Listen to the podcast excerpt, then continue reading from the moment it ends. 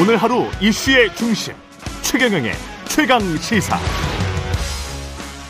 네, 국민의힘이 비대위 체제 전환을 늦어도 오는 10일까지는 마무리하기로 했습니다. 뭐 일주일도 안 남았네요. 이준석 대표는 자동 해임 처리된다는 말에 거세게 반발하고 있는데요. 비대위원장 하마평에 오르는 중진 의원 중 한 분입니다. 정우택 의원 연결돼 있습니다. 안녕하세요, 의원님. 네, 안녕하십니까?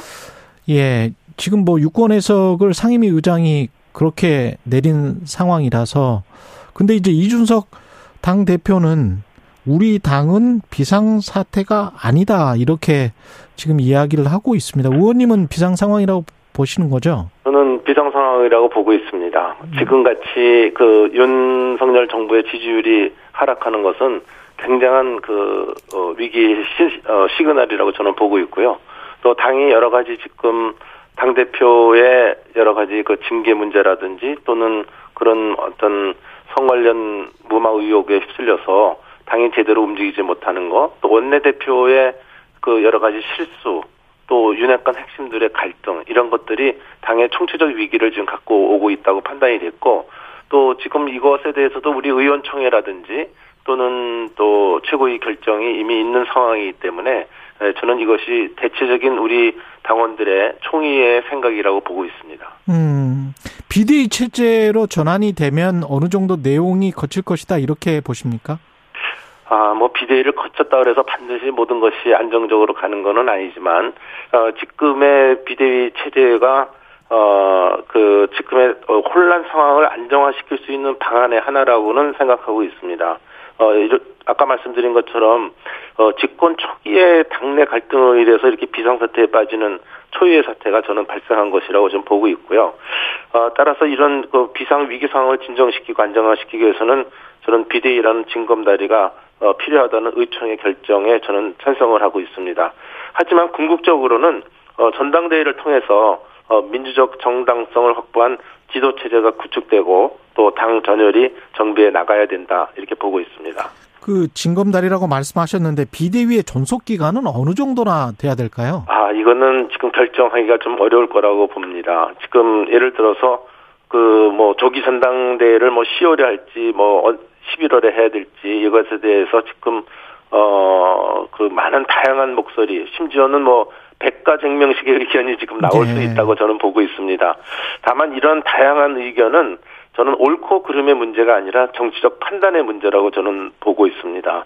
어, 지금 기간도 말씀하셨지만 비대위 성격에 대해서도 어, 혁신형 비대위로 할 거냐, 관리형 비대위로 할 거냐, 아니면 혼합형이냐, 뭐 여러 가지 어, 논란이 있을 수 있다고 봅니다. 따라서 이러한 성격과 어, 어떤 기간의 문제, 이거는 앞으로 어, 총의를 모아가는 이런 정치적 판단에 의해서 결정될 거라고 저는 보고 있고요. 다만 어, 다시 한번 강조하지만 당이 정상화되기 위해서는 어, 조기 전당대회를 통해서 정상적인 지도 체제로 윤석열 정부의 국정 운영에 힘이 보태야 한다. 이런 것은 제 소신이라고 생각합니다. 네. 그 외부인의 시각으로는 제- 제가 잘 몰라서 그러는데요. 10월이나 11월에 하는 그 시점이 왜 감론을박 해야 되는지 만약에 비상 상황이고 조기 전당대를 빨리 해야 된다면 지금이 8월이기 때문에 네. 뭐 빨리 그냥 뭐 9월이라도 할 수 있는 거 아닙니까? 아, 근데 제가 예. 제가 저 당대표 대행을 해봐서 아는데 예, 예. 이 기간이 좀 한 달 반 정도가 좀 소요됩니다. 아, 물리적으로. 어, 네, 예. 그렇습니다. 그래서 어 이제 그거 하고 또 지금 이 문제에 대해서 그 소위 기간 문제에 대해서 아까 질의가 계셨지만 어 지금 설왕설래가 많지 않습니까? 음. 그래서 어 이런 것들을 좀 모아가는 과정 뭐 이러기 때문에 또 한편으로는 뭐 이런 문제도 혹시 있을지 모르겠습니다. 지금 제 생각에는 10월에는 또 국정감사가 진행되고 있기 때문에 아. 예, 전국회. 그래서 만약에 그 국정감사 기간 중에 에, 그 당의 전당대회가 이루어진다고 한다면 어 그것은 아마 당의 이번에 그 윤석열 정부 들어서서 첫 번째 국정감사에서 우리 여당으로서 드라이브를 걸어야 될 것도 많이 있는데 예. 이러한 그 효과가 저감되지 않을까 하는 우려도 있습니다. 그래서 이러한 문제는 어 아마 비대위가 구성된 뒤에 에, 비대위 자체가 여러 가지 에, 우리 다양한 그 어, 당원들의 목소리를 들어가면서 어, 총의를 구해가야 될 것으로 판단이 됩니다. 형식적으로는 지금 당 대표는 이준석이란 말이죠. 근데 이준석 당 대표가 어떻게 나올지도 그렇고 이 국민의힘에서 어떻게 이준석 당대표를 자연스럽게 이게 지금 네. 헤어지는 과정인 건가요? 사실은 저는 예. 개인적 생각입니다만 예. 처음에 우리 4월달에 징계 그 윤리위원회죠. 예. 윤리위원회를 열어서 그 징계 절차에 발봉하는 것에 대해서는 저는 사실은 개인적으로 찬성하지 않습니다. 음. 아, 그래서 지금 여당이 돼서 좀 또 당이 뭔가 지금 그 윤석열 정부의 그 허니문 기간, 좀 골든 타임 때 강한 드라이브를 걸어야 되는데 그렇죠. 당 대표한테 굴레를 하던 쉬운 거 아닙니까? 그래서 예. 왜 그런 것을 하는가 이렇게 저는 생각이 됐지만 음. 이제 이제 좀 그 그거 자체는 저는 잘못됐다고 보지만 음. 지금의 현재 우리 당의 위기 상황이라든지 윤석열 정부 성공 또 특히 어 저희로들로서는 내후년의 총선이 무엇보다도 중요하거든요. 그렇죠. 그래서 이러한 과정을 가는 지금 과정에서 지금 이대로 국문 가면 되겠느냐. 음. 어, 거기에 대해서 또 두 번째로는 이 당과 대통령과는 정부와 여당은 이게 같이 가야 되거든요. 이게 공동 책임을 지는 체제이기 때문에 같이 가야 되는데 요번에 그 문자 유출로 인해서 저는 어 다른 데서도 제가 얘기했지만 이건 대통령과 그 우리 이준석 대표 간에는 이미 신뢰에서는 금이 갔다. 음. 그래서 이렇게 좀 보고, 보는 것입니다. 그래서 어 조금 뭐 절차적 문제에 대해서도 뭐 이준석 대표가 많이 문제를 제기하고 있다고 저는 듣고 있습니다만은 하여튼 저희들로 봐서는 그건 당사자의 또 입장은 충분히 좀 어, 이준석 대표는 또 그렇게 얘기할 수 있다고 판단은 되지만 예. 우리의 앞으로 큰 어, 그, 뭐, 윤석열 정부의 성공이라든지 또 총선을 앞두고서는 당이 이렇게 가서는 안 된다는 것이 지금 일반적인 우리 예, 의, 의원들의 생각이라고 저는 이렇게 보고 있습니다. 그래서 요번에 새로운 비대 체제, 비대위를 꾸민다고 이미 이제 에, 의총에서도 어, 결의가 돼 있고 또 최고위에서도 결정이 나지 않았습니까? 예. 그래서 이런 새, 새로운 비대위를 꾸민다는 것은 이전의 지도 체제를 종식한다는 것을 의미하는 것입니다. 그러니까 음. 이제 징계의 문제가 아니고요.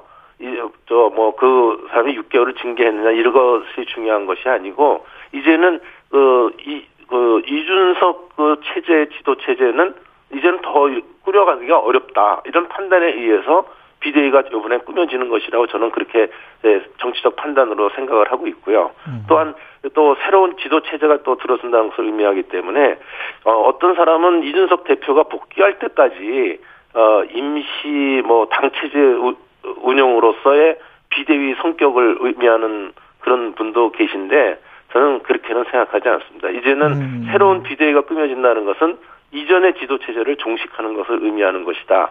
저는 정치적 판단을 내리고 있습니다. 그러면 서병수 의원이 말한 뭐 명예로운 퇴진을 위한 길 이준석을 위해서 좀 열어줘야 된다. 이게 근데 이미 막혀버린 것 아닌가 뭐 그런 생각도 좀 드는데요.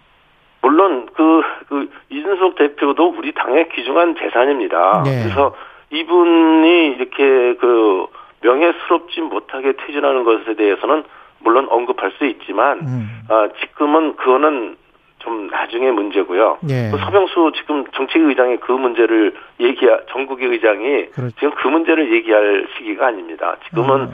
그 지금 전국의 의장으로서 지금 비대위를 꾸밀 거냐 안 꾸밀 거냐 전국위원회를 열 거냐 안 열 거냐의 그 판단을 어, 할 문제다. 저는 이렇게 생각하고 있습니다. 이 비대위라는 이 징검다리의 색깔이 당대표, 나중에 당대표의 색깔에도 영향을 줄까요? 어떻게 보세요? 아, 저는 그거는 좀 또 다른 문제라고 또 보고 있습니다.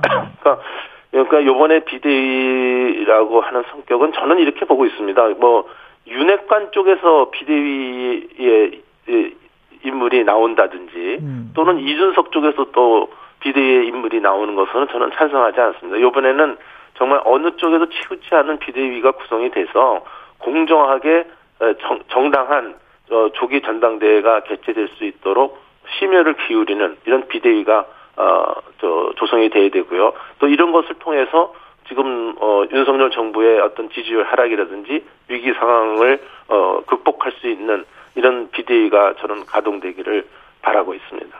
당 내부에서 나와 당 외부 어떻게 생각하십니까? 당 내부와 당 내부.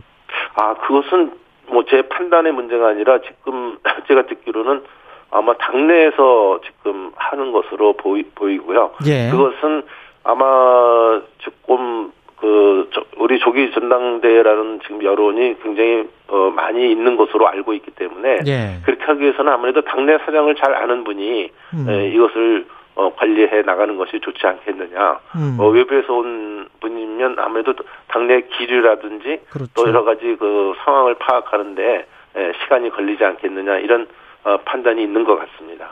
사실은 의원님도 비대위원장 하마평에 오르고 있단 말이죠. 저도 그렇습니까? 네. 그래서 아, 네. 그 문제 아마 저 뭐 물어보실 거로 저는 생각은 했습니다만은 예. 사실 저는 지금 아직 제가 비대위원장을 맡을 거라는 생각을 해본 적이 없습니다. 음. 아, 또 저보다 더 훌륭한 리더십을 가진 분, 또 위기 극복을 할 수 있는 분이 우리 당내에는 많이 이- 계시다고 저는 생각을 합니다. 예. 어, 다만 어, 지금 말씀대로 그런 역할의 요청이 들어왔을 때 에, 제가 거절했을 때 에, 당이 어려울 때 어, 저 사람은 저 책임을 회피하는 것이 아니냐 이런 중압감도 작용할 것이라고 보기 때문에 에, 만약 그런 요청이 온다면 아마 고민에 빠질 것 같습니다. 고민에 빠질 것 같다. 네, 네. 고민은 고민은 하고 그 다음에 요청이 온다면은 수락하실 생각도 조금은 있는 거네요. 저는 좀 낙관적 성격이라 고민을 먼저 하지 않습니다. 아 그렇습니까? 네. 아 알겠습니다. 어떤 뜻인지는 알겠고 지금 대통령실 관련해서 대통령 지지율 모두에 말씀을 하셨는데 네. 그 능력 있는 인선 이야기를 하면서 이제 내가 그 임명을 많이 했었고 대통령실 인적 뭐 여러 가지를 했는데 그 국민들 그 여론조사나 뭐 이런 것들을 보면 부정평가에 무능이라는 단어가 나온다는 말이죠. 부정평가에 뭐가 많다고요? 무능력, 무능. 아 무능력. 예. 네, 네, 네. 그러니까 네. 능력 있는 내각을 주창을 해- 했었는데 무능이라는 지금 답변이 나오고 있기 때문에 네. 이 부분은 인적 쇄신이 필요할 것 같다라는 생각도 드는데 어떻게 보십니까? 네, 물론 이 문제는 음. 어, 전적으로 대통령의 고유 권한이기 때문에 네. 제가 뭐라고 말씀드리기는 좀 외람된 얘기입니다만은 예. 저는 인적 쇄신이 필요하다고 보는 입장에 있습니다. 음. 어, 지금 물론 대통령께서 국정 초기에 각종 정책의 그립을 강하게 잡기 위해서 음. 어, 대통령과 코드에 맞는 측근 인사를 등용하신 것은 사실입니다. 어, 또 그렇지만 한편으로는 대통령과 가까이 있는 분들에 의해서 인선이 이루어졌기 때문에 100% 적재적소의 인물이 선정됐다고는 좀 보지는 않습니다. 음. 어, 하여튼 이 문제에 대해서는 저는 지금 발생되고 있는 여러 가지 논란에 대해서 대통령실도 인사를 비롯한 국정 운영 방식에 대해서 다시 한번 점검해 볼 필요가 있다. 이렇게 생각이 되고요. 또 인사 시스템이 지금 제대로 작동하고 있는지 또 그동안에 관행에 묻혀 있던 인사 시스템의 문제가 무엇인지 이런 것들을 한번 어, 점검해야 된다. 어, 이 여론을 무시해서 가서는 안 된다. 이런 입장을 갖고 있습니다. 대통령 취임 초기 때를 복기를 해보면 야당에서 이제 비판했던 지점이 통합 내각이냐 이게 네. 그래서 통합 내각 쪽으로 좀 가는 게 맞지 않느냐 그런 주장을 했었었잖아요. 네. 혹시 인적 쇄신을 한다면 그쪽으로도 방향을 틀 수 있을까요?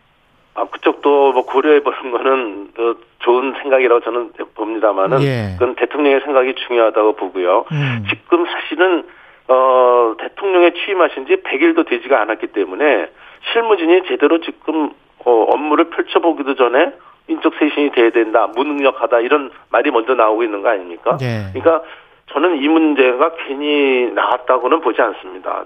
자 정부가 아, 우리 당이 당하고 사실은 정부하고 정권 교체가 시작됐을 때는 어, 소위 북치고 장구치고 강한 우리 역동성 있는 드라이브를 걸어야 되는데 지금 당도 무력 무력 무기력화돼 있는 데다가 정부도 그 동안에 정부가 어, 우리 국민들이 정권 교체를 통해서 아 좀 이렇게 시원한 좀 정책들을 좀 잘못된 것을 고치고 이렇게 해줬으면 좋겠다 하는 국민의 눈높이가 있거든요. 예. 근데 이 정부가 도대체 장관들이 그동안에 한 100일 오면서 자기 소관 부처에 대해서 적어도, 적어도 대통령한테 보고가 끝난 뒤에는 음. 이거, 이거, 이거, 이거 정도는 내가 장관 하는 동안에 확실히 바꿔놓겠습니다. 이래서 국민들의 삶의 질을 확실히 바꿔놓겠습니다 하는 뭐각 부처별로 장관마다 국민들 앞에 나가서 발표도 음. 하고 어, 국민들이 좀 기대도 가, 가질 수 있고 아 이번에 정권 교체 되니까 뭔가 좀 새로운 세상이 열리는가 보다 예. 이런 것을 당과 정부가 열어줘야 되는데 정부가 그러지를 못하고 어, 있기 때문에 물론 당도 지금